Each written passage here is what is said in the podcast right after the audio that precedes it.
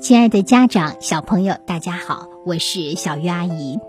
我除了是那个爱给大家讲故事的阿姨之外呢，还是一个厦门大学大一新生的妈妈，同时是一个心理咨询师。儿子在高考之后，常和我开玩笑说，如果高考第二天的那个半夜，我没有去关掉他房间的空调，那么他的理化呢，成绩是可以再多提高十几分的。关空调，半夜三点。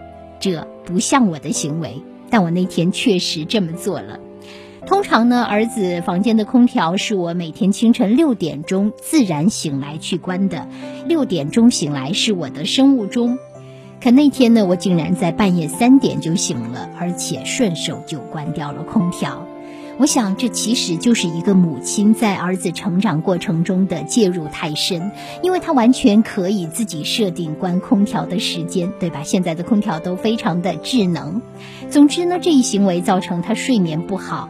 当时呢，他很生气的对我吼叫，于是呢，我就和他争执了一番，还不服气的说：“如果你睡不着，觉得热，你就可以起来，再把空调开起来，重新睡觉。”一切说起来好像都很在理，事实上我做了一件很不合理的事情。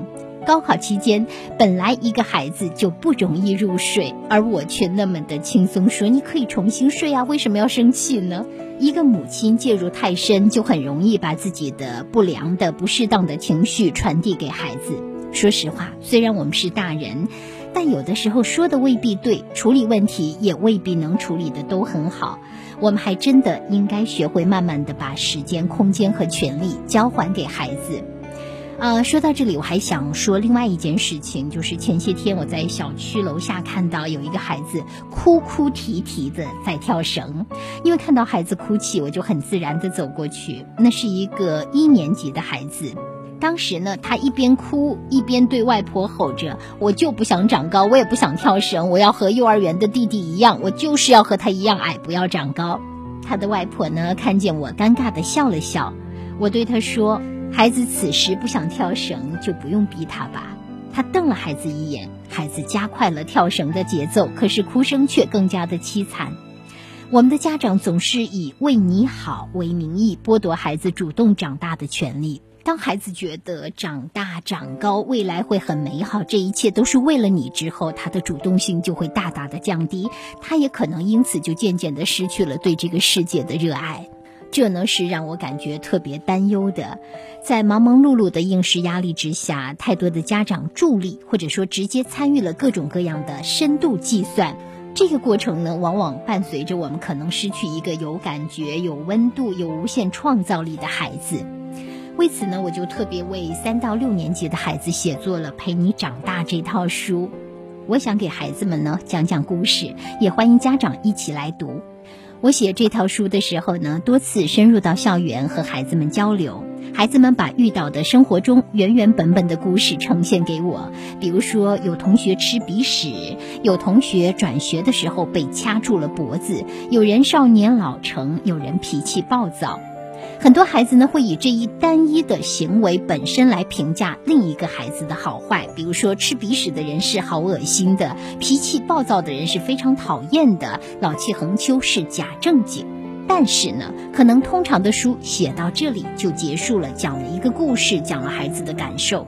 那么陪你长大这一套书，我不单纯是讲一个故事，还希望带着孩子们、老师们、家长们去发现故事背后的原因，也就是除了看表面现象，还要看到其他孩子的内心世界。小鱼阿姨相信呢，在阅读的过程中，你会发现，有的时候呢，你是那个委屈的受害者；有的时候呢，你是忽略了他人感受的伤害他人的人。这些呢都没有关系。在对号入座之后，相信你会知道未来你该如何去面对校园生活中的一些问题，你该如何去和同学、老师、家长更好的相处。我啰啰嗦嗦的说了这么多，我是真的很希望能够通过阅读《陪你长大》这套书，帮孩子推开一扇去感受心灵世界的大门，这样的孩子才能够更加柔软，也更加坚韧，更加智慧，也更有力量。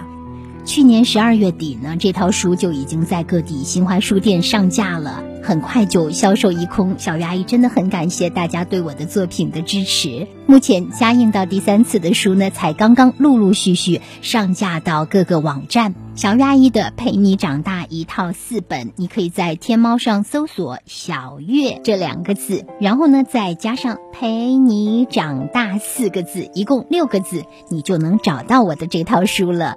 期待着你能早日把它带回家，享受阅读，收获成长的快乐。